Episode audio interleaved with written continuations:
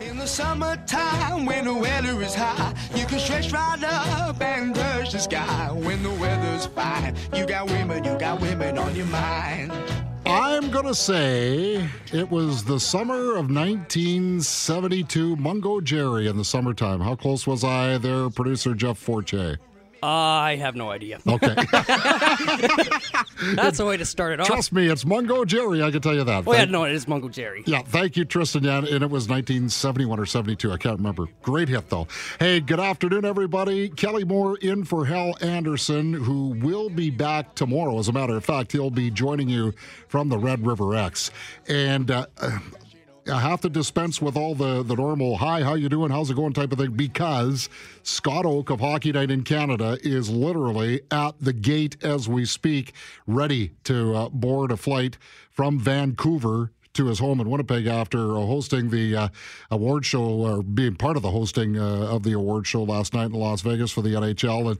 And Scott, I have to say that certainly with what I watched at least, that you and your colleague from Sportsnet, Elliot Friedman, for my money, were part of the highlight of that award show.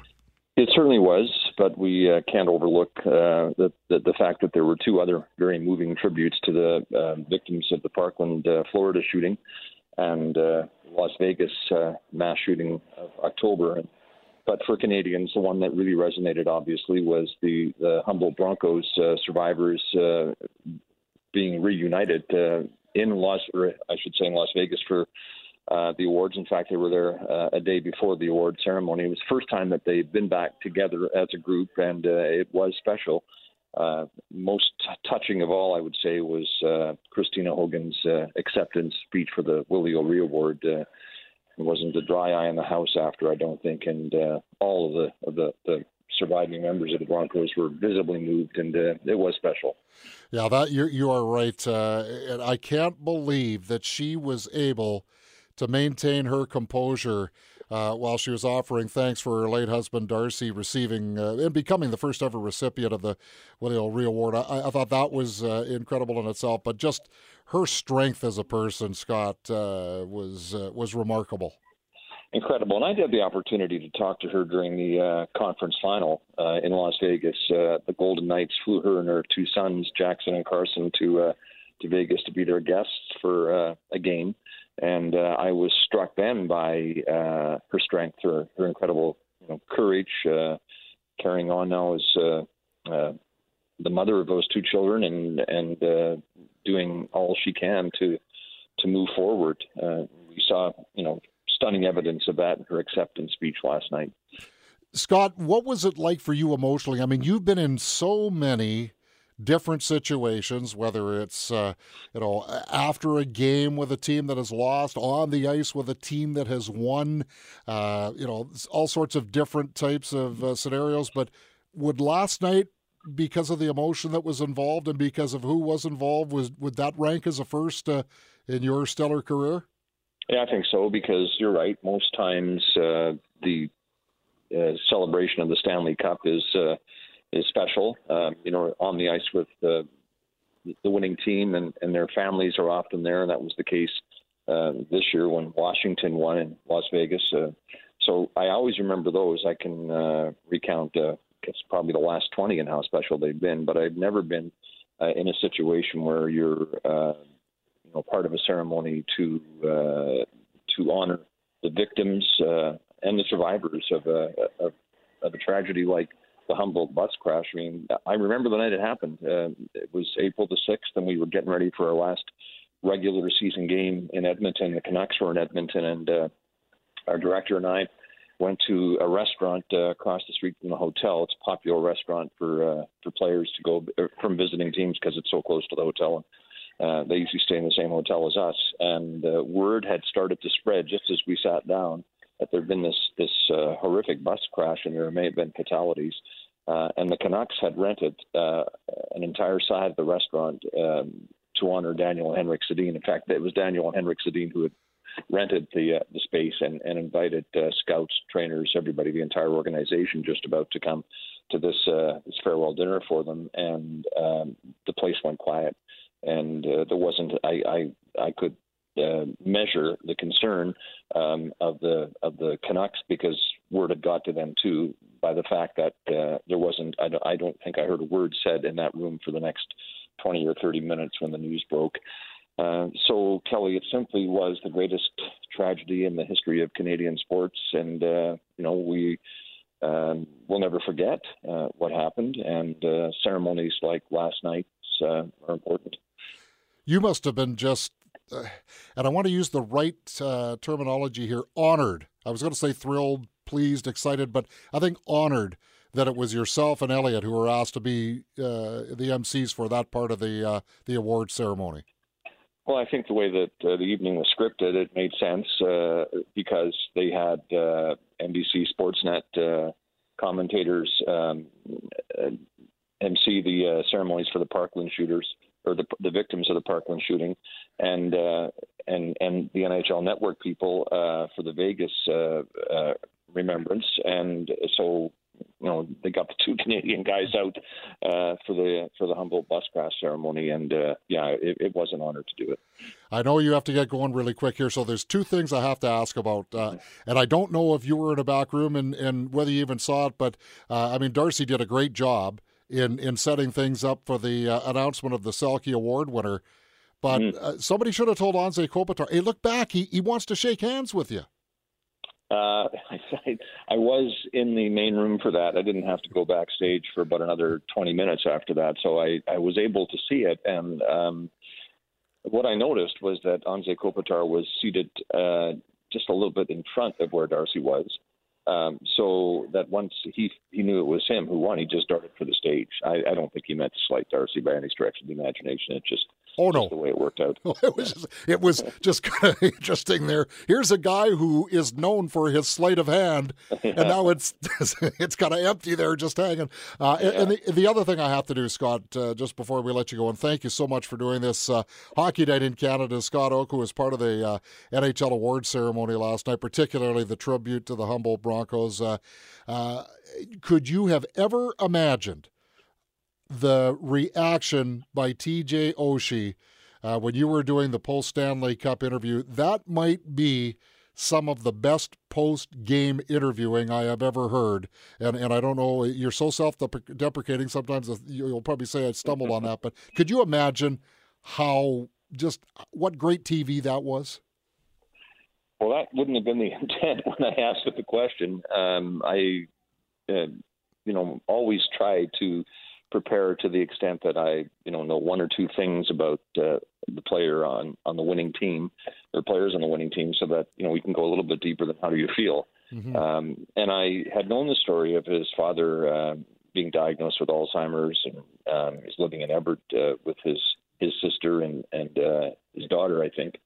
And he was there for the ceremony, for the deciding game. So I knew that, TJ has been upfront about his father's condition, so I asked him the question, and I had no idea where it was going to go. But upon reflection, he's just won the Stanley Cup. His father, who is fighting this illness, was there to see it. So I guess his emotion took over, and it was just one of those moments. Scott, have a great and safe trip to Winnipeg, and enjoy your 2 or 3 days off before next season starts. Yeah, exactly. I think it starts on Monday, doesn't it? Next Monday? Something like that, yeah. Okay. Thanks, Scott. Thanks, Kelly. You bet. Scott Oake of Hockey Night in Canada. Okay, earlier today, the Winnipeg Police Service teamed up with some colleagues from Brandon and the RCMP, and what they are doing is continuing on the gun amnesty for this month. It was kind of interesting, some of the things that came forward in the first go-round. We'll find out if there were any surprises in round two when we continue. Kelly in for Hal Anderson afternoons. Kelly Moore in for Hal Anderson this afternoon. He returns to the big chair. Well, I don't know if he'll have a big chair out at the Red River X tomorrow, but Hal will be there. I wonder if he's going to do his work in the heat, or if he is going to retreat to air-conditioned comfort. I think Hal will probably be the first to admit that air conditioning sounds okay when it's going to be muggy and 30-some-odd degrees. We were hoping to get somebody on from the Winnipeg Police Service. I've been in constant contact with them for about the last 2 hours or so. They had a news conference today, and this is all part of their month-long gun amnesty, which started back on June the 1st. And there were some really interesting items that were brought in. Basically, let's tell you what gun amnesty is all about. It's being held in conjunction with all Manitoba Police Services. And what they're doing is they're encouraging citizens to voluntarily turn in all types of weapons, including pellet guns, ammunition. It's all part of this gun amnesty initiative for 2018. Now, if you have unwanted, unregistered, or illegal firearms or ammunition safely and legally removed from your homes, if you don't want to do it, you can call and ask the police service's non-emergency number. You'll be asked to provide some information about the item, and then officers will arrange a pickup time. Items will be safely disposed of. Citizens are not asked to attend police stations in person with the firearms or ammunition. That is for the safety of everyone. I can just imagine the reaction. Some well-meaning citizen is walking to the front doors of the safety building with a handful of guns, wanting to turn them in, and doesn't quite get the reaction they were looking for. So let them come to you. Don't you come to them. Now, it's also interesting to note, because you're probably saying, oh, yeah, well, then I phone the police. They come and they get this stuff, and I get arrested. No, charges will not be laid against individuals unless it is established that the weapon has been used to commit a crime or was stolen. So you can take advantage of this opportunity right up until the end of the month to dispose of your unwanted firearms and ammunition, ensuring that all these weapons do not fall into the wrong hands. It's kind of interesting. I was just talking about people walking up to the safety building and wanting to do the right thing. And I'm trying to remember how many years ago it was. Anyway, I was in Salt Lake City. That was back when I was still doing Manitoba Moose hockey. And we're sitting on the bus. We're kind of in the downtown area of Salt Lake City and waiting on the bus to go to the morning skate. And right next to the hotel we were staying at is this huge parking lot. And, there's a few temporary tents set up like you would see, say, at the fair or, when there's sporting events and there's those temporary tents. So there's about, half a dozen of them, let's say. And they're kind of spread out all over this parking lot. And so I'm busy looking at my phone and then looking at the newspaper. Then I look up and there's this steady stream of people. And they're all packing weapons to this event. And it turned out to be a gun trade show. And so, it was, I don't want to say thousands. Hundreds might even be a bit of an exaggeration. But, there was steady traffic of people bringing handguns. I don't know guns, so I couldn't tell you the difference between a .22 and a .38, but they were rifles. I can tell you that. And so all sorts of firearms and weapons. And it's just, it's a steady stream of these coming into this. And this is in a very public area, right out in the open. There's the regular Saturday traffic going. There was a big mall, maybe 2-3 blocks away or whatever. So there's a lot of people there. And so the other half of this story is, after the game, I'm with my colleague, Tim Campbell from the Winnipeg Free Press, and we go for a bite to eat after the game. So it's, 10:30 or whatever. We're not that far from the hotel. And I like having a cold beer after a game. So I literally had a sip left in my glass. Like I've got my index finger just above my thumb here. That's about how much beer I had in the glass. So I'd ordered a second one. I wasn't driving. We were taking a cab back to the hotel. Want to make sure that is out there as well. So anyway, I've got this tiny little bit of beer left in the glass. And the server standing there with the beer that I've ordered in the tray. And I said, no, you can go ahead and put it on the table. And I'm sorry, sir, but I'd be breaking the law here in the state of Salt Lake City, Utah. And I'm like, okay. So I gulp it up. And I ask her, I said, what law would we have been breaking if you had put that beer down on the table? You cannot have 2 glasses of beer or any kind of alcohol at the same time at an establishment in Utah. Okay. Like, there was literally, I mean, some people would have just said, well, take the rest of the glass away. I'm a cheapskate, so I drank the rest of it. But so here's the irony in that. People are walking down the streets with all of these guns, you know, rifles and handguns and revolvers and that sort of thing. And it's business as usual. Ask for a second beer on the table and no go. So it's interesting how the different attitudes. Now, I don't know how many of these mass shootings that happened. I don't remember any happening before that. It was certainly, this was my first go-round with CJOB, so this would have been the late 1990s. But, of course, since then, we have just had one tragedy after another. And so I wonder maybe if it's a little different in the state of Utah now than it was, say, 20 years ago. But anyway, if you want to take advantage of gun amnesty through all the Manitoba Police Services, you have until the end of the month. Get in touch with them at the non-emergency number and arrange for a pickup. We're coming to the bottom of the hour here, and I've just seen some breaking news out of the National Hockey League. This is not really a big surprise. We had actually reported this through Arthur Staple of The Athletic New York during the 1225 Sports. But there's a Manitoba connection to it because Barry Trotz is from Dauphin, used to coach the U of M Bisons, and he is now the head coach of the New York Islanders. And what are we talking here? 3 days after he stepped down as the head coach of the Stanley Cup champion Washington Capitals. So Barry Trotz back in the business. Coming to terms with the New York Islanders. We'll see if that convinces pending unrestricted free agent John Tavares to stay where he is, if the quality of a head coach like Barry Trotz will convince him to give up free agency. All right, when we return, you are going to hear a delightful young man by the name of Aiden Anderson. And it's, as Greg Mackling said during the last break, it's coming down to the short stroke, so to speak, for the Tri Hospital Lottery. So Aiden Anderson will join us next when we continue with Hal Anderson Afternoons. Kelly Moore sitting in on 680 CJOB. Hope you're having a great Thursday afternoon. I'll tell you, your afternoon's going to get a lot better in just a moment here because we have a young man by the name of Aiden Anderson who's joining us.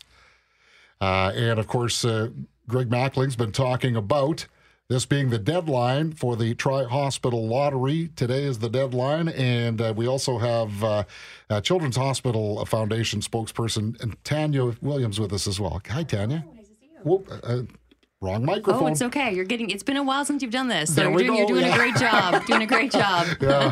And our poor producer, he's getting a lot of stuff in the background there as well. Aiden Anderson, welcome to 680 CJOB. How are you? Good, you? Well, you know what? I'm going to be a lot better after I talk to you. That's for sure.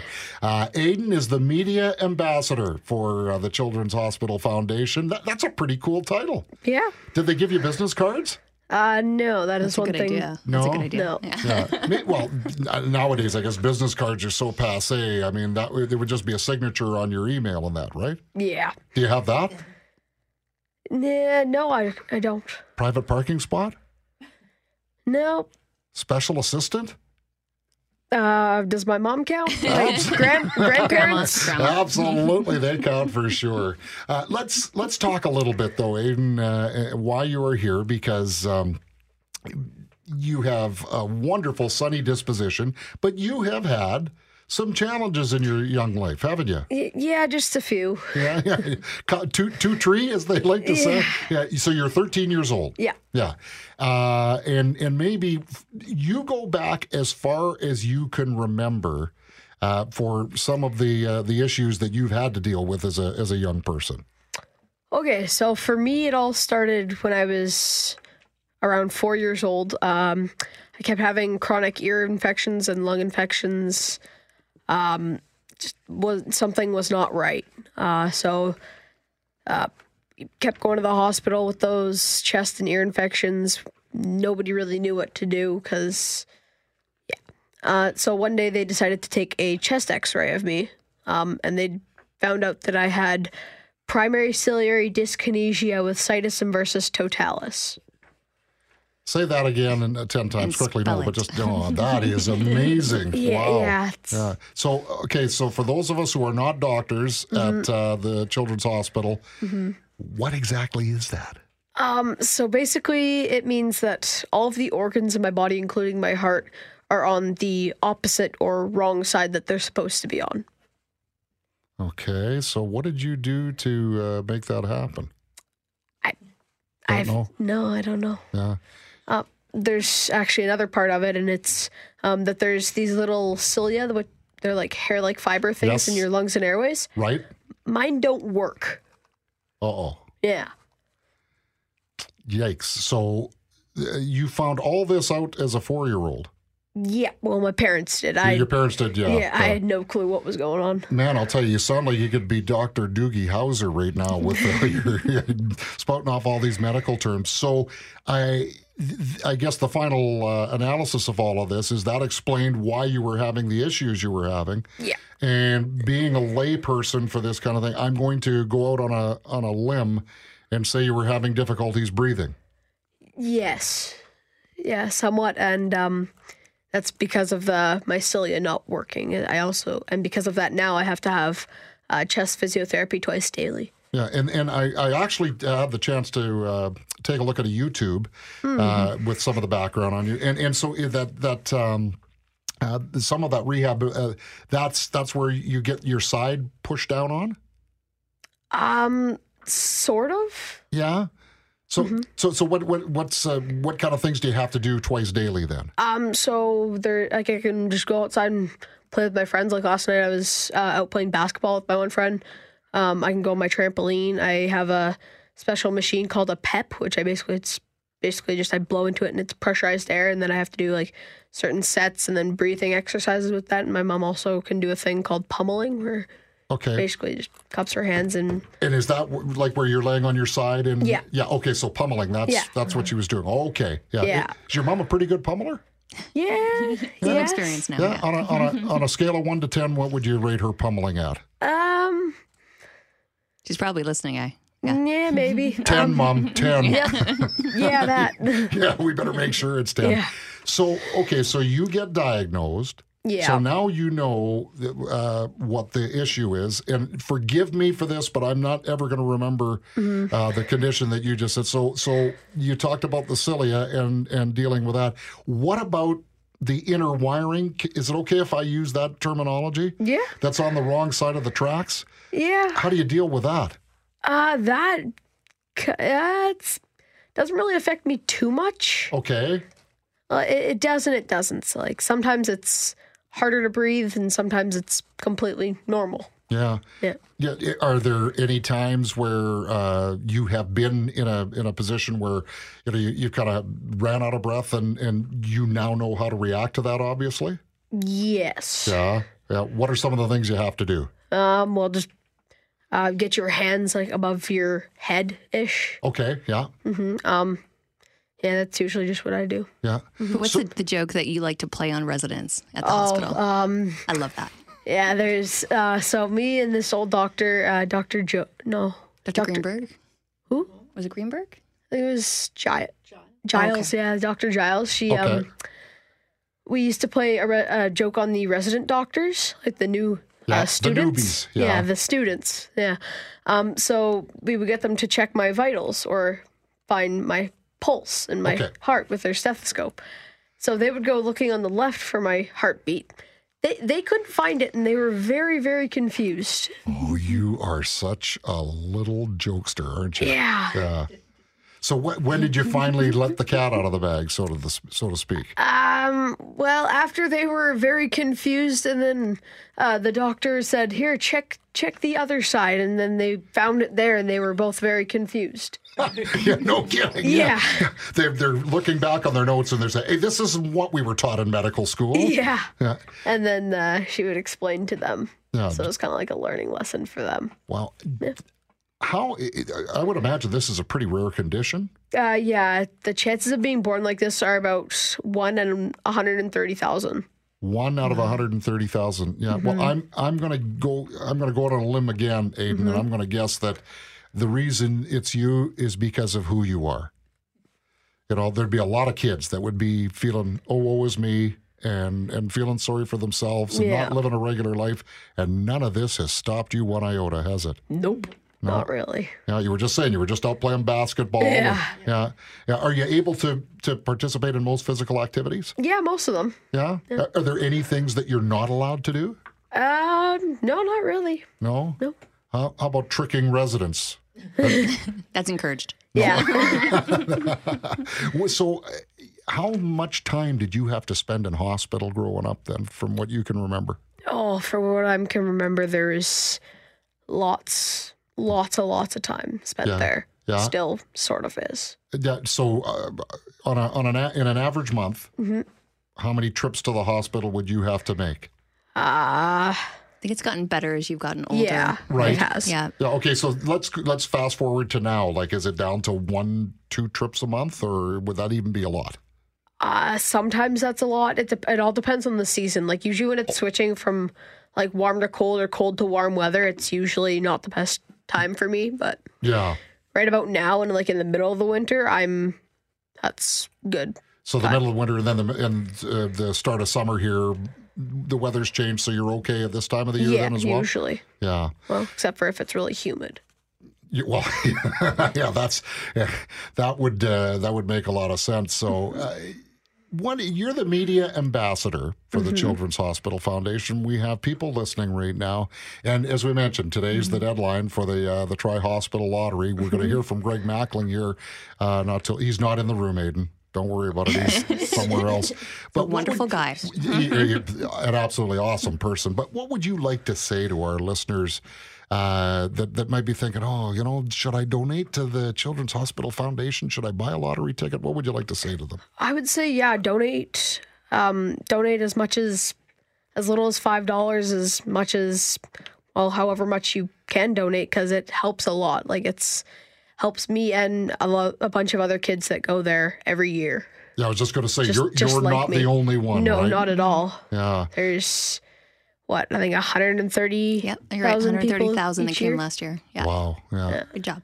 Yeah. And without Children's Hospital Foundation, you probably wouldn't be able to live the life that you're living right now, would you? Yeah, that is very true.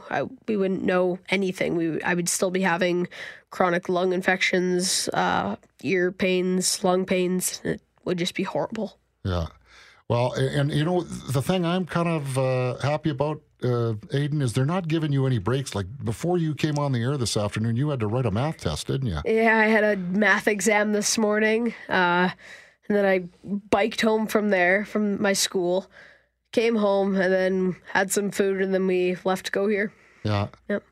Well, and they didn't supply you with a limousine or a private chauffeur or grandma anything limousine. Like that? That's grandma. Close. Yeah, oh, that's pretty good. Well, there we go. Grandma's limousine. Yeah. Hey, listen, Aiden, it has been an absolute pleasure visiting with you. Thanks. Yeah, and I hope that you are able to continue to live life the way that you want to. And Tanya, I know that the Children's Hospital Foundation has to be awfully proud of this young fellow. Just before we go here, big fundraiser coming up? Yeah, actually, Aiden and his sister Ella have been doing a lemonade stand for 7 years, and they've actually raised over $20,000. So it's, Aiden, you give the details. You know it better than anybody.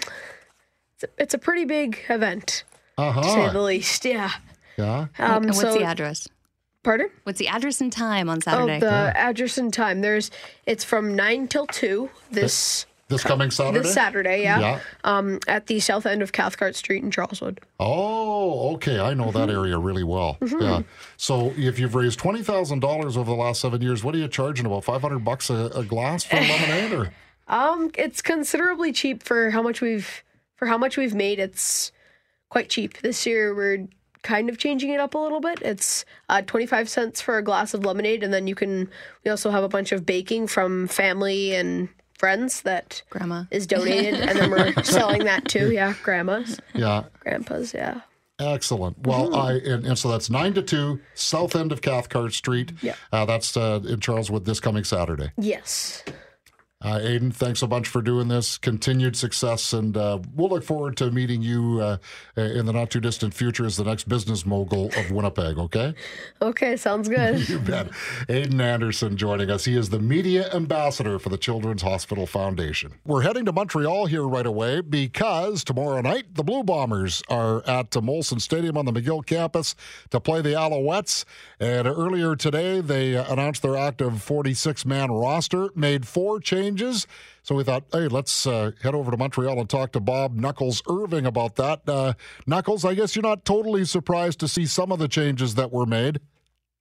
No, not at all, Kelly. I know they've been waiting to sort of give Mo Leggett the green light. He, of course, has been outstanding in the last 4 years he's played with the Blue Bombers. Ian Wilde comes back on as well, a 6-year vet at linebacker. Keenan LaFrance, a running back, signed as a free agent, a Winnipeg product. He's been hurt all of training camp and preseason, Kelly. So those three, basically the Bombers were just waiting for them to get the medical clearance. Leggett's probably been ready for a couple of weeks, but they wanted to be satisfied that he was, back in game shape. So those three they've all been placed on the 46-man roster. I can tell you they'll all play tomorrow night, Kelly.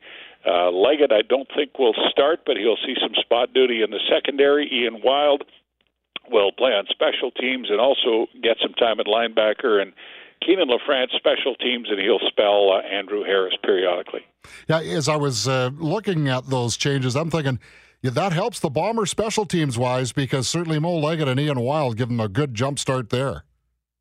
Oh, no doubt about it, and Leggett's going to return kicks, which it's not a surprise. He's been doing that, Kelly, in practice the last couple of weeks, although he didn't do it much last year. But it looks to me like he's going to be one of the, especially with Ryan Langford coming off the roster to make room. And that was a tough call, I know, for Mike O'Shea, because Langford has done a nice job, had a big return against Edmonton the other night, although he fumbled at the end of it. Leggett will be returning kicks, and Ian Wilde, of course, one of the better special teams players in the league. Yeah, and of course, as much as we look at the offense, we look at special teams, but everybody in Bomber Nation wants to know about how that defense is going to fare. And I don't want to be insulting in the least to Drew Willie, Bob, because when he was here, he was about as class and act as you could want. But Drew Willie is not Mike Riley. Well, I can't think of anybody who is, Kelly. Maybe Bo Levi Mitchell and certainly Matt Nichols when he's healthy. But no, Riley's at the top of his game. He was brilliant in that game against the Blue Bombers, although the Bombers were disappointed that, they gave up as many yards as they did. Drew Willie doesn't have quite the same caliber of weapons, although he's got some good ones. Had a nice visit with Drew today. You'll hear him on our pregame show tomorrow. Likewise, Enoch Mwamba. Enoch will explain why he signed here versus Winnipeg, although the signature of Adam Big Hill made the loss, I guess, if I could use that term, of Mwamba seem like less daunting. Yeah, I think we're having some transmission problems here, Bob. Are you still there? No, I think we might have lost Bob Irving there. All right, so as Bob mentioned, Drew Willie is going to be one of the people he's talking to tomorrow night, probably the new head coach of the Montreal Alouettes as well, among many others. That'll be all coming your way starting at 4 o'clock on 680 CJOB. While there is breaking news out of City Hall, boy, I'll tell you, it has been a busy, busy day. Russ Wyatt has just announced that he will not be returning. So we've had 2 councillors now who have made the announcement that they are not going to be seeking re-election. And Russ Wyatt has been around for a long time. Mike Pakdekan is another. During the next hour, we're going to try to establish some contact with Austin Siragusa of Global News TV. He has been covering the goings-on at City Hall. And, of course, the other items that are taking place on the plate there today, they were talking about Alex Forrest's contract and also a motion put forward by Jeff Brawadi about Portage and Maine. So there'll be some more interesting conversation in the next hour, but we've reestablished contact with Bob Irving. Very quickly, Bob, talk a little bit about the Montreal Alouettes. They looked okay for a half against BC, but then it seemed like they ran out of gas in the second half in their opener. Yeah, their defense looks improved, Kelly. Offensively, I don't know. It'll all come down to Drew Willie and how he performs. Had a nice visit with him today. He says he's really in a good place in his life. He's very optimistic and confident. So we'll see tomorrow night. You'll hear from Drew on our pregame show tomorrow. Likewise, Enoch Mwamba. This is a big year for the Owls. They were 3-15 last year. The fans have kind of drifted away. So, boy, this game for them tomorrow night is pretty significant, as it is for the Bombers, Kelly. Yeah, I was just going to say the Bombers are the only 0-for team in the West. So as much as it's only week one, you don't want to be locked into that position for too long. No, I don't think if they did go 0-2, you don't want to panic, but nobody wants to start 0-2. I mean, the history of teams starting 0-2 is not a good one, although lots of teams have come back. So, you know, these 18-game seasons, Kelly, you and I both know every game is big, isn't it? It certainly is. And I know you'll make it sound big along with Doug Brown tomorrow night. Have a great call, Knuckles. Thanks, Kelly. You bet. Bob Irving joining us from Montreal, where the Blue Bombers will play their second game of the season against the Alouettes. Okay, Tristan Field-Jones will have more for you on what's developing at City Hall on the news. And then on the other side, we're going to be talking about dry heaving in Winnipeg. 4 minutes after 2 o'clock, Thursday afternoon. Kelly Moore in for Hal Anderson.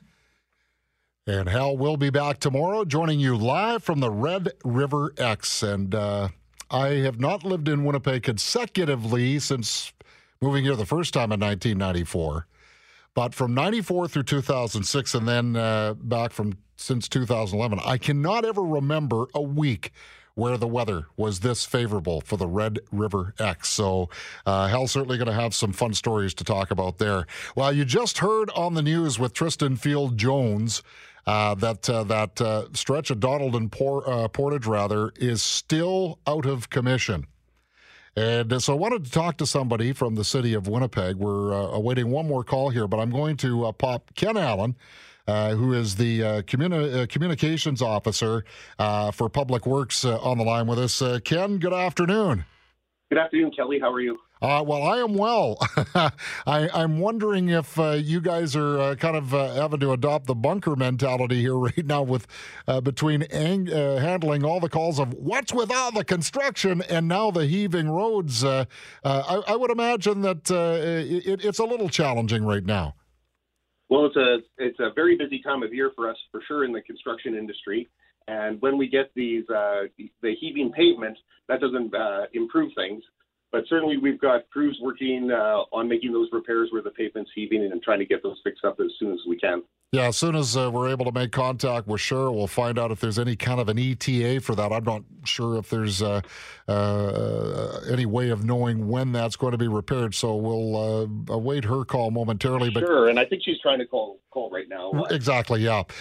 So Ken, let me ask you this, though, with respect to the construction, because it seems like it is more of an aggressive schedule this year than it has ever been before.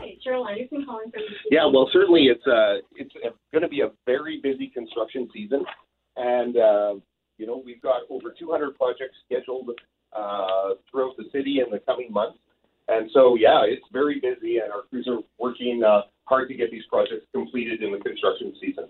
How many projects are underway right now? Did you say 200? Yeah, we've got over 200 projects scheduled, and they're at different phases of implementation. Some are still, you know, in the final planning stages, and others are, of course, well underway on the roadway, as motorists can attest. But yeah, it's going to be a busy season, and you know, we're happy that the weather's cooperating. And, you know, we're working to get them done as quick as we can.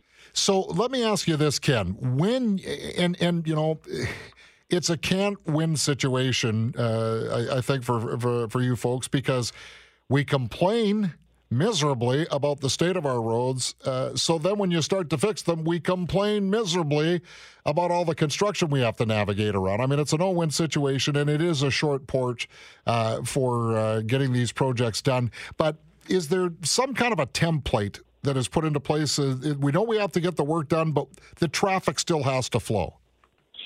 Absolutely. You know, when we plan that many projects, and I mean, right now, when we're talking 200 plus projects, we're really talking about roadway construction.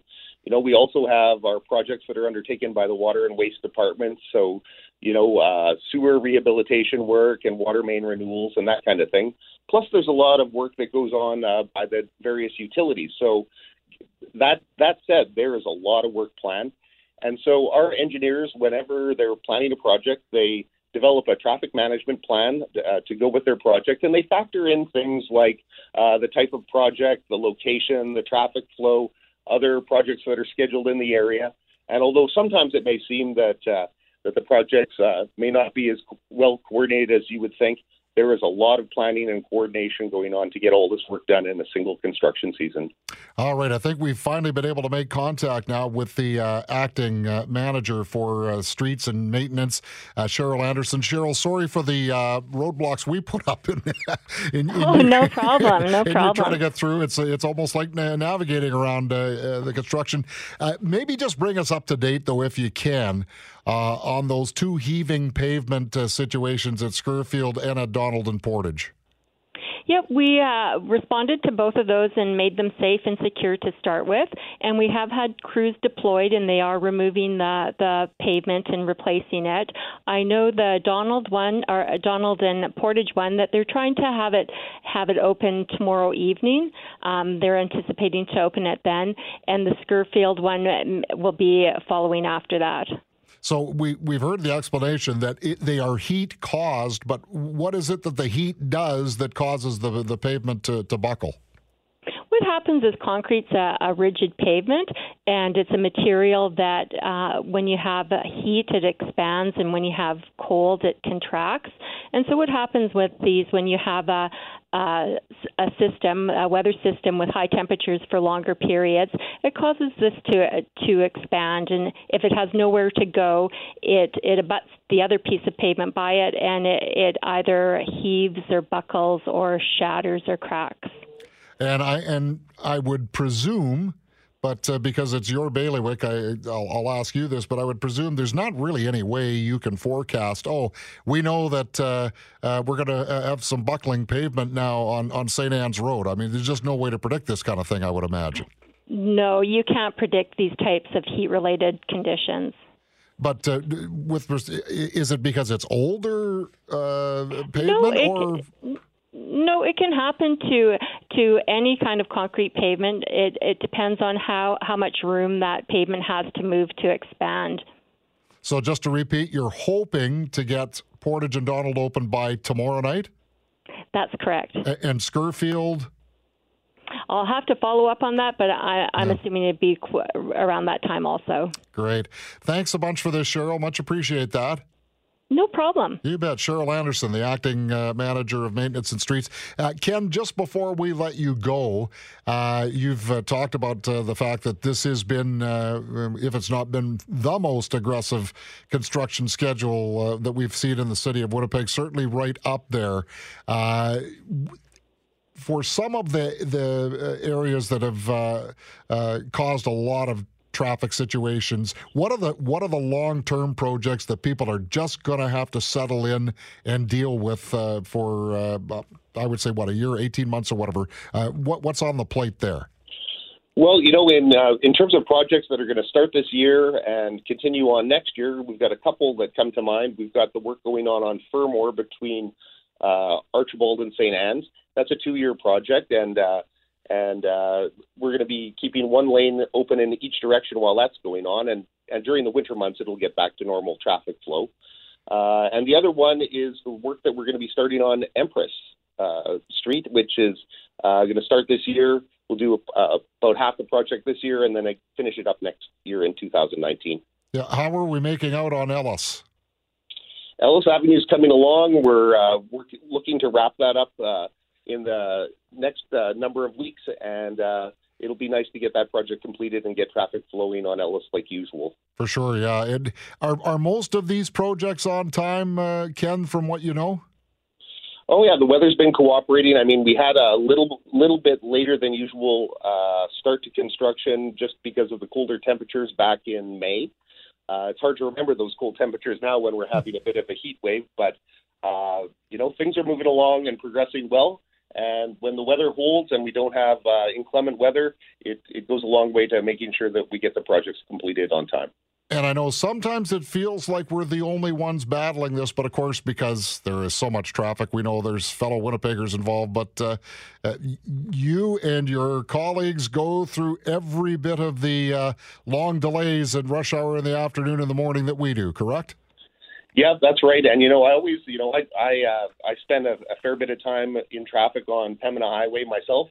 And I always have to think of it as short-term pain for long-term gain. We've got all these construction projects to complete in a short period of time, short window. And so, my best recommendation to Winnipeggers is to, just understand that it's going to be busy this year. There's going to be construction delays. So the best bet is to, plan your route ahead. Look at alternative routes to get to your destination, allow additional travel time. And I'll tell you, we really appreciate everyone's patience while we work to complete these important infrastructure projects. Well, sometimes when it's 30 or 31 and it's been a long day, it's a little hard for that patience, but it's always good for a reminder. Ken, thanks so much for doing this.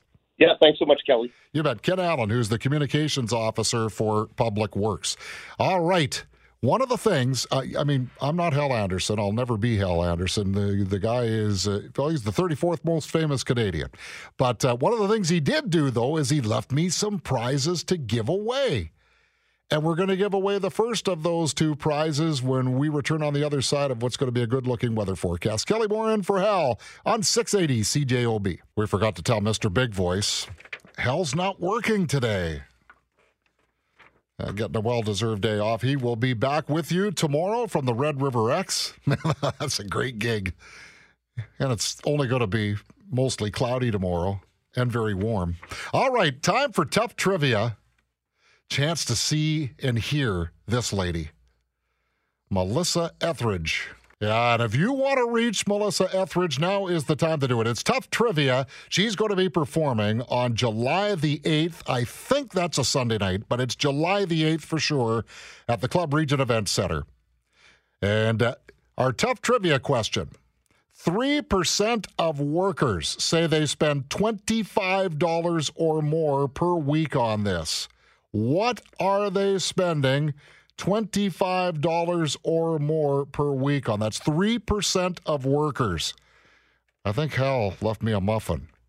No, and it's not muffins either, by the way. And for goodness sakes, make sure you get the number right. 780-6868. I know a lot of times we get calls into the newsroom. So 204-780-6868. Okay, let's go to the phone lines, and man, I hope I don't screw this up. Hi, you're on Tough Trivia. Hey, how you doing? I am well. It's not Hal, it's Cal, but you're close. What's the answer, please? Cal, I said Cal. You didn't hear it. You heard Hal. Hey, okay, so my answer is, what was the question again, please? The question is 3% of workers say they spend $25 or more per week on this. What are we talking about? It's got to be coffee and donuts. It's got to be one of the two, so what's it going to be? Coffee. Coffee. I told you that was a muffin. Who's calling? Chris. Chris, are you a Melissa Etheridge fan, or do you know Melissa Etheridge fans? Oh, yeah, my wife's a fan of anything. All right. All right, well, I think I happen to know who's going to be going to see Melissa Etheridge July 8th at the Club Region Event Center. You hang on the line, Chris, and your particulars will be taken care of by our producer, Jeff Forche. Just while we have a few minutes here, Austin Siragusa from Global News TV was going to try to join us from City Hall, but it is smoking down there right now, and it has nothing to do with road construction or heaving pavement or anything else like that. They have had a number of things on their plate. So I'll get you to weigh in now, and it doesn't necessarily have to be by phone. You can also text, but as Tristan Field-Jones mentioned in our news, here's the two things that really stood out for me. Number one, that Jeff Brawati wants to put forward a motion that we have a vote on the opening of Portage in Maine. So the first question I'll ask you, do you think it's a good idea to vote on this, yes or no? And you can text me at 204-780-6868. And the other question I have to ask you is we know now that at least 3 city councilors and probably 4 are not going to be back. So that's a fairly significant turnover. Maybe the voters would want to have that kind of turnover anyway. But with Russ Wyatt and Mike Pakdekan announcing today that they are not going to be back, and these guys are veterans at the table, is that going to be a good thing for the city to have that many new faces sitting around the table? And who knows, we could have a new mayor. It may be with the same mayor because Brian Bowman is going to run for re-election. But we know that Russ Wyatt, Mike Pakdekan, Jenny Gervasi, and probably one other will not be back. So there could be a total of 4 new city councilors at least. And the text messages are starting to come in at 204-780-6868. Bob says, heck yeah, let's vote on it. Let's vote on Portage and Maine. Let's see what the populace says. And yeah, Mark says, use your Facebook page. It takes 7 seconds to make a poll. Let's get a feel from the public. Okay, well, we could certainly do that. But I would rather know what your immediate reaction is right now. So 204-780-6868, yes, for voting on opening Portage and Maine. So it sounds like, this is just a couple of early reactions here, but it sounds like at least people would want to have the chance to vote on that rather than it being done arbitrarily. And Gene wants to weigh in. I knew all you have to do is mention Portage and Maine, and the phone lines start hopping. Gene, do you think it's a good idea that we're going to vote on this? Well, I think it's a good idea if we're going to vote on it, provided the next council is held accountable for what the outcome of the vote is. If it's just a vote for the sake of a vote, then it's a waste of money even printing it on a piece of paper. Yeah, well, and again, I want to make sure that it's understood this is only a motion that's been brought forward to include it for us to vote on. Yeah. So you're saying... And there's no point in bringing it forward unless it's for us to vote on, and the next mayor and council is required to, follow through with what came as a result of that vote. So other thing is the whole bunch of new council members. The unfortunate thing is if it's Mayor Bowman, there's going to be a whole lot of people brown-nosing to try and get on his side, so we may see some things going on right after the election that maybe people in the community won't be overly happy with. Okay, thanks, Gene. I'm going to move along the phone lines here. Ed, very quickly, good idea, or does it not bode well for the city to have at least that many new councillors aboard and maybe more? Well, I think it's time for it to maybe change to some councillors. And getting back to the Portage and Maine, I think it's a waste of money. Our infrastructure, streets, sewers, water lines are all deteriorating because they're hundreds of years old. Let's put the money to that. Yeah, but what we're asking is, yep, is it a good idea? Like, would you agree that it's a good idea to allow Winnipeggers, when they go to vote for mayor and council, that they can also vote on Portage and Maine? That's all I'm asking, yes or no? Yes, vote on it. Okay, perfect. Thank you. Bye. Bob, what do you think? Yes, and it would be a no answer. So, no, you don't want people to vote on Portage and Maine? No, yes, I want them to vote, and no would be the answer. Oh, okay, gotcha. Okay, thanks. I'm glad I asked twice there. Carl, what's your take on that? My take is I want to see, first of all, I guess it would be all right because council hasn't acted responsibly. That I guess we should then, since we're going to the polls, vote on the issue, and I would vote no, we don't need any money spent on Portage and Maine. But the main thing I'd like to see, I don't regret any of these councillors that are retiring or going on to other things. I want to see fresh faces, and if it means the whole new council, all the better for the city. Okay. I would like to see term limits on all elected officials, not only in the city, but the province and the federal government. Yep. Carl, we're up against it. Thank you. I'll take one more call here. Ward, I'll let you weigh in because you've called in. Yes or no, is it a good idea that if it goes through, is it a good idea to try to get it set up so that we can vote on Portage and Maine? Yes, I agree. We're using our tax dollars. We should have a say in something as important as this, because it's going to cost a lot of money from what I understand. So it should be on the for this election. Great. It should be on the poll. Okay, thanks, Ward. Okay, thank you. Appreciate your input. And we'll continue more of this conversation as we go along in the afternoon. I know, the minute, all you have to do is say Portage and Maine, and boom, everybody has their darling fingers going. But I think that we can safely say, I don't remember one person saying, no, let's not vote on Portage and Maine. Let's let them do whatever they want. I think the people do want to have a say. News is next, and then coming up on the other side, we're going to be talking about summer jobs, and maybe one that's not as easy as we think it is. We're just waiting to connect with someone from the Manitoba Life-Saving Society. And the reason I wanted to do this is because it's the first day of summer, and I thought, favorite summer job. What was my most favorite summer job? And I would have to think that picking berries was certainly one of them that I really enjoyed. It was out in the patch, and you met a lot of new friends, and every once in a while we'd goof around and throw berries at each other.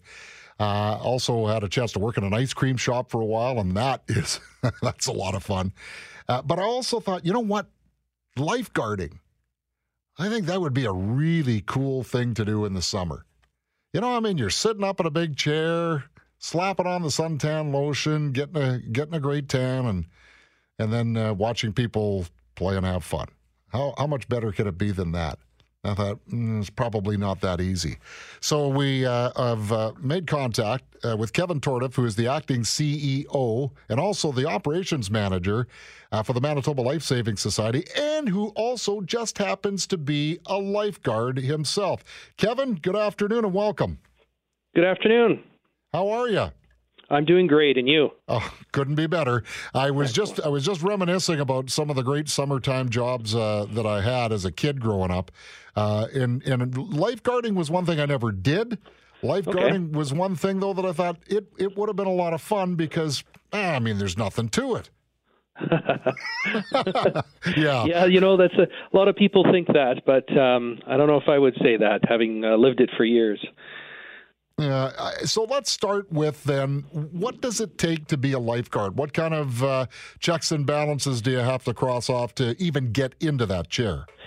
Yeah, well, there are a number of certifications that you need to go through. The first off of them is the Bronze Medallion and Bronze Cross training programs. And a lot of people are familiar with those because they're often the, some of the last ones that they participate in when they're going through learning to swim programs.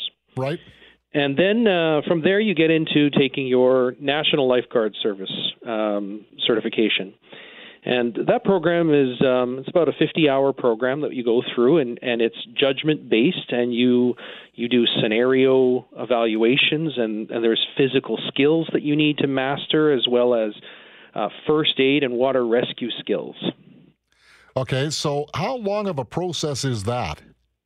Well, like I said, that course in itself is about 50 hours, but generally we tell people it's going to take you about 200 hours worth of training.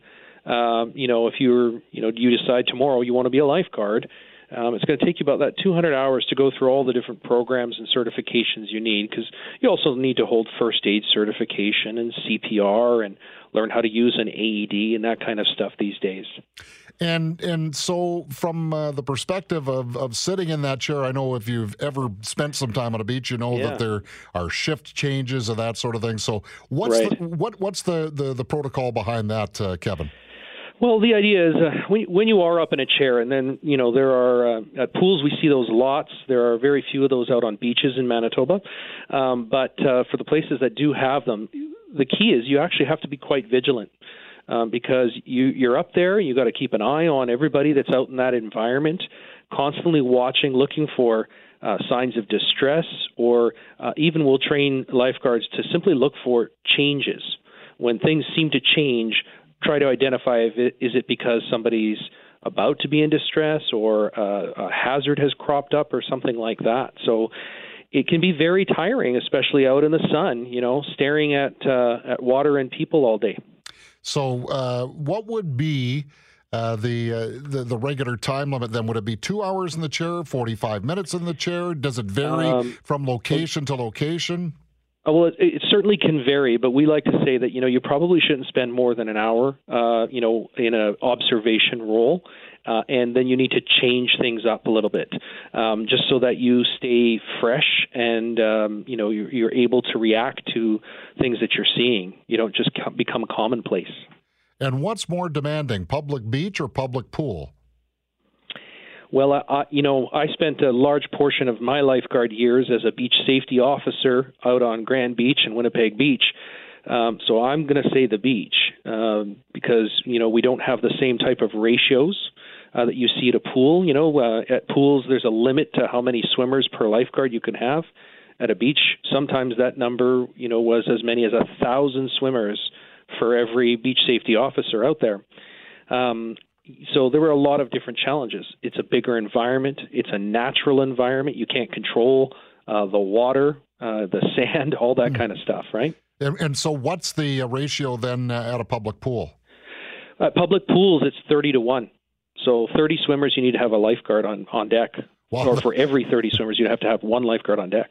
Yeah, so that's those numbers are a little easier to deal with than what you just described with the public beach. Yeah. So now the skills for a lifeguard. You talked about the training that goes in learning how to swim. You can't just be an average swimmer as a lifeguard. You'd have to be an exceptional swimmer. You have to be a pretty strong swimmer. You know. I think if you've done a lot of swimming in your days, you should be able to meet that standard. I always tell people who are looking to become a lifeguard, I say, listen, the first thing, go to a pool, hop in the water, swim 20 minutes nonstop. If you can swim 20 minutes nonstop, you got a good chance of honing your skills and abilities to become a lifeguard. But if you can't pull off that 20 minutes of nonstop swimming, you're going to be challenged. Okay, so it's not a job that just anybody can do. No, you need to have specific certifications. I like to call it the profession that isn't a profession. Right, and what I mean by that, though, Kevin, over and above what you have to accomplish, it's not for everybody. Like I would imagine it takes a special type of person to be a lifeguard. Yeah, you know, I think so. You know, we see a lot of like A-type personalities or go-getters that get involved in the beach program. You essentially got to think your job is on display every minute of every day because you're out there in a uniform, very visible, and everybody's watching you. You know, that's a lot different than even being a server in a restaurant, let's say, you know? Yeah, no kidding. So with all of that in mind, where are we at with the state of lifeguarding in Canada right now? Well, you know, Canada right now is there is a bit of a lifeguarding shortage in Canada, and we're trying to you know, improve the number of certification programs that are out there being delivered and getting more people engaged in swimming programs, which then lead to lifeguarding programs. The Life Saving Society has been managing a national standard in lifeguarding in Canada for more than 60 years, and we're just at a point where we're starting to see governments say, you know, anybody can start to deliver lifeguarding programs, or there are other programs out there, and that's actually hurting the lifeguarding industry, I think. So, and I would imagine Manitoba, would they be comparable to what you've just described nationally? Yeah, essentially. You know, in Manitoba, the National Lifeguard Certification is a recognized certification for lifeguards, and the vast majority in Manitoba hold that National Lifeguard Certification. And I understand your office is just hopping right now because you're getting ready for a big northern program. Yeah, that's right. We hire 7 staff generally every summer that are lifeguards and instructors. And, you know, with funding that we get from Health Canada and the provincial government, we're heading up to northern and remote communities that don't have ready access to swimming education or don't have pools, to go into those communities and teach survival swimming skills, the most fundamental, you know, how to save yourself in a near-drowning incident skill sets. Right, and we just had a recent tragic drowning incident in the north, so, you know, unfortunately that can't be prevented at this particular time, but with this program you've just described, hopefully there'll be more prevention of those kind of stories.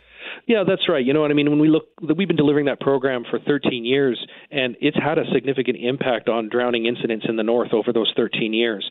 So it's encouraging to see that, you know, when we talk about access to swimming lessons and education as being a major factor in reducing drownings, it's absolutely true in Manitoba. We've seen that happen.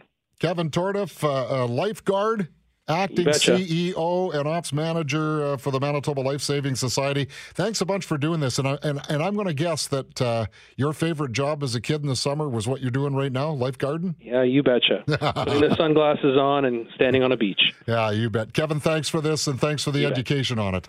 Kevin, take care anytime. You bet. And by the way, if you're interested in getting involved as a lifeguard, the Manitoba Life Saving Society is the place to go. And it's very easy. All you have to do is Google that. And certainly Kevin Tordiff and the rest of the gang there will help you get pointed in the right direction. So as we go to break here, your favorite all-time summer job, what was it? And the goofier, the better, as far as I'm concerned. You know, maybe it was parking cars at one of the big fancy hotels, maybe at the Fairmont, at the Fort Garry, or maybe it was washing cars. I'm trying to think of some other different kind of summer jobs. But if there was one in particular that stood out for you, and I don't know, after you heard about lifeguarding, maybe is lifeguarding now no longer something that you would have wanted to do as a summer job, or has that inspired you even more so to want to do something like that? 204-780-6868. I would be very interested to see what some of the submissions are. You can either call or you can text as we go to break here on Hal Anderson Afternoons. Talking about favorite all-time summer jobs. And we've got a few callers lined up here at 204-780-6868. I'll read your text messages in a moment. George, your best all-time summer job. Well, it's not my best, but it was my first. Okay. I worked at a turkey farm north of our place, and I got paid 25 cents an hour. And it was catching turkeys to beak them, and then they'd put them out on a range for the summer. So what, did you have to run after these things in a pen, or what was the... Well, yeah, they're in an enclosure. You just had to grab their feet and then take them over to the guy that's debeaking them, and then they'd put them in a wagon or whatever, and take them out to a field and put them in a field that they can't get out of. And but I got paid 25 cents an hour. And that's 54 years ago. Yeah, I was just going to say, yeah, that'd be a while ago. I could see as you described that why it wasn't necessarily your favorite all-time summer job. But was there anything, George, along the way that you thought, oh, man, I wish I'd have done that? Not really, no. I after that, when I got old enough, I would throw hay bales up on a rack and when the farmers were making hay, and I got paid a little bit more for doing that, eh? But I was a little bit older too, eh? But right on, yeah. But that worked in my wrist muscles and everything, because I like playing my hockey, and I liked baseball too, eh? So right on. Well, that certainly helped with that, George. Thanks for sharing that. Okay, not a problem. You bet. Susan, welcome to the show. Your favorite summer job growing up? Well, it was my first job. I had just graduated. I got a job with Dairy Queen in Morden, Manitoba. All right. And to this day, I get a kick out of it whenever I have or see somebody order a banana split, because it never failed. I'd make the banana split, and I never put the banana in.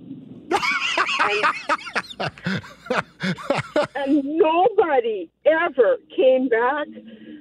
I'd see the banana sitting there after, and I'd say to my boss, I did it again. Oh. And he just lifted his hands, and I'd recall the number. I would do everything I could think of, and nobody ever came back and said, I did not get my banana.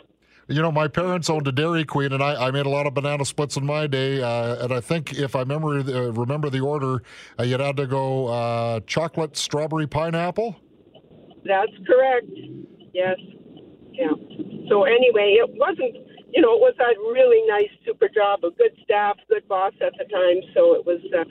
I still got a chuckle out of it now. So good start to get involved in the workforce for sure. Was there anything, Susan, just before we let you go, that you thought, man, that would have been cool to do? I wish I had done that for a summer job. No, I can't think of anything. Yep. I've done a variety of things. I was an LPN at one point. I was a welder at one point. I've done a variety of jobs, and I loved every minute of every one. Great. Thanks for sharing that, Susan. Much appreciated. Okay, thanks. Bye. You bet. 204-780-6868 if you want to weigh in as well. Let's take a look here. My summer job in high school was a government-funded job painting barns for farmers in rural Manitoba. Got a really good tan, but had paint mostly in my hair and on my skin all summer long. Yeah, you were supposed to paint the barn, not yourself. You know, just as I'm thinking here, and this wouldn't necessarily be as a kid. This would be maybe as a younger person, you know, going to university and that type of thing. And I don't know if you could do this for a summer job, but working on a cruise ship, you know, if it was seasonal or something like that, I think that would, and again, if you've had, you know, you don't have any ties and that type of thing, and you're just kind of on your own, I think that would be a great. How about working on one of those tour trains that go through the Rocky Mountains? The, what do they call it, the Rocky Mountain Ranger or whatever it is? Anyway, Rocky Mountaineer, that's what it is. I think that would just be an absolutely awesome job. It would be hard work. There's no doubt about that. I don't think that everything looks as easy as it appears to be on the surface. But those are a couple of things that come to mind for me. And it's interesting talking to George working on the turkey farm. I think I was 13 years old. And my parents had decided to, with my younger siblings, decided to go to Disneyland. So the lady that was looking after us, she and her husband and their older sons, they ran a farm. So I got put to work. I think my parents were away for about a month or something like that. And I got put to work on the farm. And my job was to milk the cows. And this wasn't with one of these modern milkers. This was get down on your knees with the stool, work those udders, and get it going into the machine eventually so that it would pump the milk. But I learned how to do that and actually did it pretty well and enjoyed it. There was a point there, and it was only for that particular moment when I was doing this that I thought, hey, you know, maybe being a farmer wouldn't be bad. But then I would also practice my play-by-play. And right away, any thought of becoming a farmer was out the window. Terry, what's your favorite summer job memory that you want to share with us today? Hello, Terry. Oh, hello. Yeah, there you go. Okay. Yeah, sorry. Okay. Bellhop at in St. Regis Hotel at about 1971. Okay. 70. Okay. And what were you doing? Yeah. Bellhop. A bellhop. A bellhop. Oh, all right. Yeah, that's kind of a vanishing job now. Although I guess at some of the hotels they're still kicking around, eh? Well, no, that one's gone now. No, I know the St. Regis, but I think you'd still see bellhops at, say, places like the Fairmont and Fort Garry, the Radisson and the Delta and that sort of thing. That was an awesome job. Yeah. Get lots of tips? Yeah, quite a bit, yep. Yeah. What was the best part of that job, Terry, just before we let you go? All the girls that worked there. Oh, Terry, you dog. Whatever you asked me. I did for sure. Yeah, you got me on that one. Yeah, we had a lot of fun. You betcha. Thanks a bunch for that. You know what? And as I think of it now, how about being a valet? Think of all the fancy cars you could settle into if you were a valet for a summer job. You know, if you want to keep it going, dream summer job would be to work at the zoo. Yeah, thanks for that, Teresa. I think that'd be a great job as well. If you want to keep the calls and the texts coming, we do have to break for news. So if you want to try us right after the news, we'll keep this conversation going. And also coming up after we take a look at the news, we're going to have a chance for you to win more tough trivia again. Here it's Kelly in for Hal on Hal Anderson Afternoons. I think I'm just going to curl up on a couch somewhere. I might get to work quicker. No, that's your best bet at this point, I think. No kidding. Yeah, as Tristan mentioned, though, 781-1320 if you want to report anything that you see in traffic. Right now, the magic number to know is 780-6868. We're going to play a little tough trivia here for tickets to go see Craig Ferguson on October the 25th at the Club Regent Event Center. This guy is incredibly funny. wildly entertaining. It'll be a great night for you. So, 780-6868. Here is the question. The average person will consume almost their body weight in this per year. What is it that we're talking about? 204-780. Please phone 780-6868. Not our newsroom. That happens all the time. It's funny. The phones will just start ringing off. Like, oh, one of the guys is doing a contest because somebody got the newsroom number. All right, let's go to the phone lines. Hi, who's this?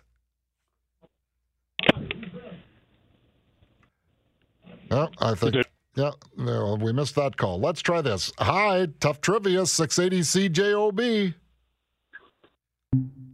Oh. Hi, it's CJOB for Tough Trivia. It's Brenda. Is it water? It is not water. That was a good guess, but that's not it. Our question is, the average person will consume almost their body weight in this per year. What is it we're talking about for a couple of tickets to go see Craig Ferguson? What do you think? Hi, Kelly. Potatoes? Potatoes, that is not the right answer. But I'll tell you, I would probably be among those who've done that. Hi, Tough Trivia. Do you have an answer for us? Would be tea. No, that's not it. Hi, Tough Trivia. Do you have the right answer for the question we're asking? Is it sugar? It is not sugar. And I want this to be very specific. This one's going to be harder. The first one was really easy, so this one's tougher. Hi, who's this? Hi, it's Shirley. Hey, Sherry, the average person will consume almost their body weight in this per year. What is it we're talking about? Is it bread? It is not bread. But nice try. You. Hi. Do you have an answer? Yes, I do. Oh. Would it be sugar? It is not sugar. Oh, darn. Sugar is kind of... You're on the right track, though. Hi, CJOB. Is it meat? Did you say meat? Yes. No, that is not it. Hi, CJOB. Oh, that is not it. I got a guess. Hello? I got a guess for the Tough Trivia question. Okay, what is the answer for the Tough Trivia question? Is it salt? It is not salt, but you're on the right. It's kind of the right idea, but I have to be very specific here. Hi, Tough Trivia. Hey there, how you doing? Good, how are you? Good, is it fat? It is not fat. Darn. Okay. Thank you. You bet. You're welcome. Okay, let's do it this way. The initials for this will be F-A. F-A. For what the average person consumes almost their body weight in per year. Hi, Tough Trivia. Oh, boy, gone. The initials are F-A to help a little bit here for tickets to Craig Ferguson. What do you think? I'm thinking it's chicken. You're thinking, sorry, it's what? Chicken. Chicken, but that doesn't start with F-A. It's two words, F-A. I just missed that too. I had the radio turned on. Okay. Hi, CJOB Tough Trivia. What do you think? Starch? No, the initials are F-A. It's two words, F-A. The average person consumes almost their body weight in this per year. Is it me? No, yeah, it's you. Yeah, and what's your guess? Pastry. No, not pastry. F-A are the initials. Like it's the first word starts with an F, the second word starts with an A. Hi. Hello. Yeah, what's your answer? Was that the hint? First word is F, second word is A? The first word starts with an F, the second word starts with an A. Oh, man, I have no idea. Okay. Bye. Hi, Tough Trivia. What do you think? I'm guessing fatty acid? Not fatty acids, but now we're on the right track. Hi, CJOB. Hi there. Yeah, what's your answer? Very quickly. Folic acid. No, that's not it. Acid is not the right word. I'm going to, because we're starting to come up against the clock here.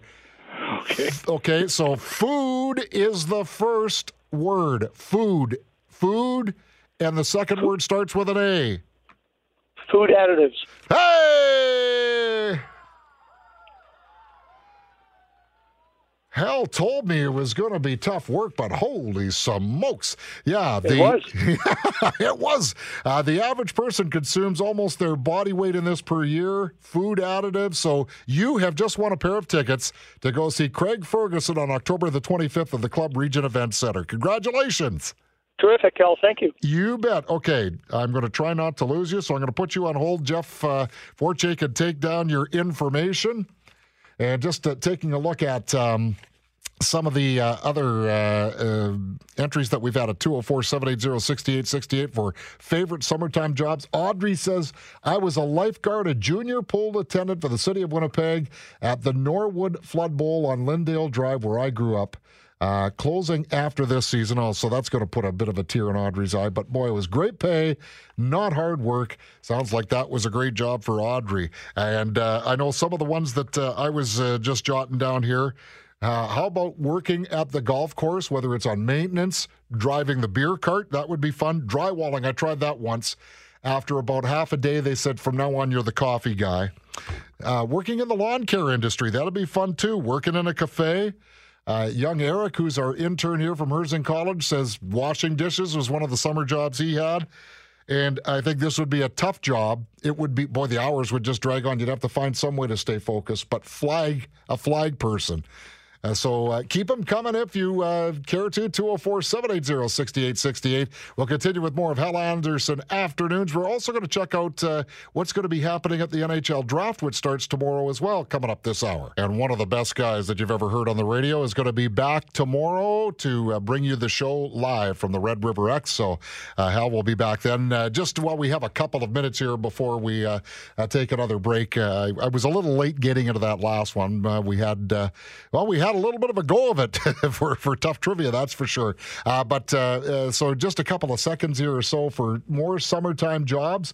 Somebody texted in at 204-780-6868, and I always try to mention a name if there's a name included, but so I'll just say thank you, listener. A bee farm harvesting honey. And we actually bought one of those beehives to put in our backyard with the hope that we can maybe attract some bees, because I know that it's kind of a serious thing as far as the bee population is concerned right now. First summer job was on a strawberry and asparagus farm, pulling weeds, picking berries. The favorite part was when I got to sort the berries for the pecked basket. I brought my little chocolate fondue pot and fired up that bad boy midday. That is a way to spend the summer. Holy crows. My boss at the front of the shop would smell the match light, the candle, and run back to have a dip berry. Oh, that is just a fantastic memory. Thank you for sharing that. That is excellent. Let's see here. I was a car hop at the A&W in Steinbach when I was 15 years old. I worked long enough to buy my first bicycle. It took me about 3 months, but I did it. They used to call me Speedy Gonzales because I was, and I still am. Boy, I'll tell you, there's some great memories of summertime jobs here. I didn't realize it was going to be that popular, but I am fantastic. I'm happy that it is. Wesley writes, my first summer job was picking up scrap metal off of the something when I lived in Montreal way back in the 70s. Moved to Winnipeg in 86. Even though that's the trouble with some of these texts, they get scattered here. So it's hard to, even though I get off the water, sit back, open a bottle, and have a few. That is beach life in the winter ice. Okay.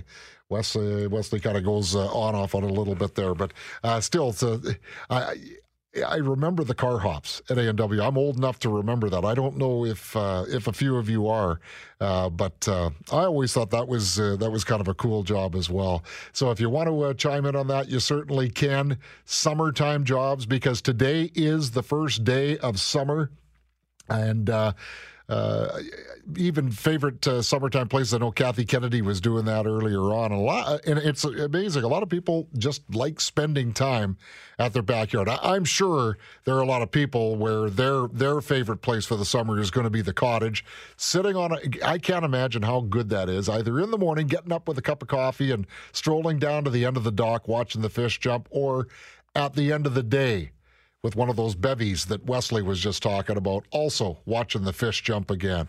Thank you for sharing your memories. 780-6868. Take another break and then be back with the sports in just a moment here on Hal Anderson Afternoons. 23 minutes in front of 4 o'clock. Kelly Moore in for Hal Anderson.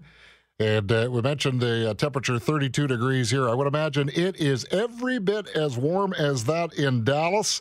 We're going to head there now because Mitchell Clinton of Jets TV is joining us. He's in Dallas for the NHL draft, which goes tomorrow night and then on Saturday. And Mitch, for the first time, I guess it's going to be observer status for the Winnipeg Jets when it comes to round one of the NHL draft.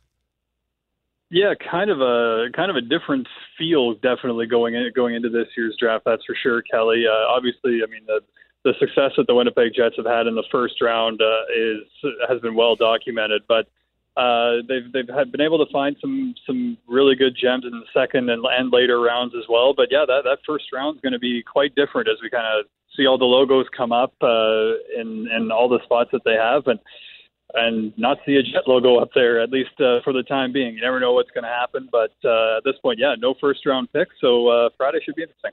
Yeah, but what's the – and when I say the temperature like in Dallas, I'm not talking about the degrees, but what's the hockey temperature like in Dallas? Do you expect it from what you might have heard? I know you just got in there a few hours ago, but the hockey talk, does it sound like there could be some wheeling and dealing? Because I keep on hearing after the first two picks that it could get a little interesting after that.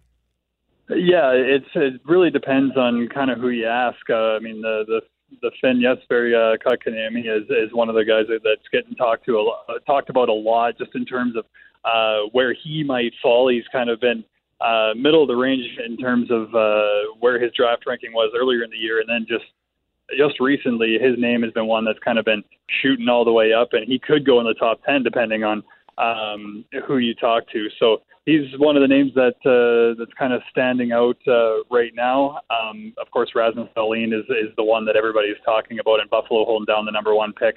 All indications would be that they'll pick him, but yeah, you got to wait till the actual day comes. But it's exciting. I mean, obviously, the news of Barry Trotz going to the New York Islanders this morning was kind of the one thing that kind of kicked off some of the news that's been going on this weekend. And the general managers, Kevin Cheveldayoff, of course, will be in the general managers meeting that's getting underway momentarily here. So once he talks shortly after that meeting ends, we'll have those comments on WinnipegJets.com. Right on, yeah. And have you heard anything at all of what usually there's one or two really hot-button items that the GMs are talking about, but is there much on the table for them there? Do you expect it to be a long, hard, drawn-out meeting between those guys?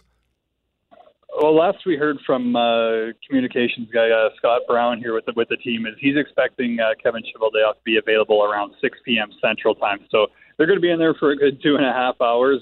One of the things that I've seen on Twitter just about being talked about is goaltender equipment, but we'll wait to see kind of what gets what Kevin Cheveldayoff says comes up, because that's one of those things that sometimes you kind of hear some nuggets throughout the week of what might be discussed, but until they come out, sometimes it's interesting that the subject that you think will take the longest is one that they just kind of touch on, and then they end up getting into something much deeper than maybe they anticipated. So I'll be curious to kind of hear what Kevin Cheveldayoff has to say when he comes out of the meeting around 6 p.m. Central Time. Yeah, and I'm thinking as much as, you know, the Jets do have some players that weren't able to get into the lineup on a regular basis, and, you know, it doesn't take a mathematician to figure out that some heavy number crunching is going to be done over this summer. Mm-hmm. But it also doesn't sound like there's a lot of players in the draft this year, Mitchell, that would inspire Kevin Cheveldayoff to move some of those assets as far as maybe getting a first-round draft pick back. Yeah, and I think that's what's going to kind of be interesting to me over the next little while here, especially as you allude to a first-round pick. I mean, these are all the conversations that Cheveldayoff and Larry Simmons and Craig Heisinger, the assistant general managers, would have had with their amateur scouts in terms of getting their lists together. Those meetings, to my understanding, have been done for a little while. And what they're doing now, and especially into this week, is meeting with their pro side, because as we all know, that signing season is upon us, and the number of RFAs that the Winnipeg Jets have that's going to have to get under contract or negotiated with is quite extensive. So you know that they're going to be putting a plan together over the course of, or at least finalizing the plan that maybe they've been piecing together for the last little while here over the next couple of days. You bet. Well, I'll be interested to see what you come up with on Jets.com with no first-rounders. So maybe you'll have some good cooking tips from Dallas. Mitchell Clinton, I know you'll always come up with something interesting, though. Thanks a bunch for doing this, and enjoy things down in the heart of Texas. Yes, no problem, Kelly, anytime. You bet. Mitchell Clinton from Jets TV joining us from Dallas, the site of the NHL entry draft tomorrow night and all day Saturday as well.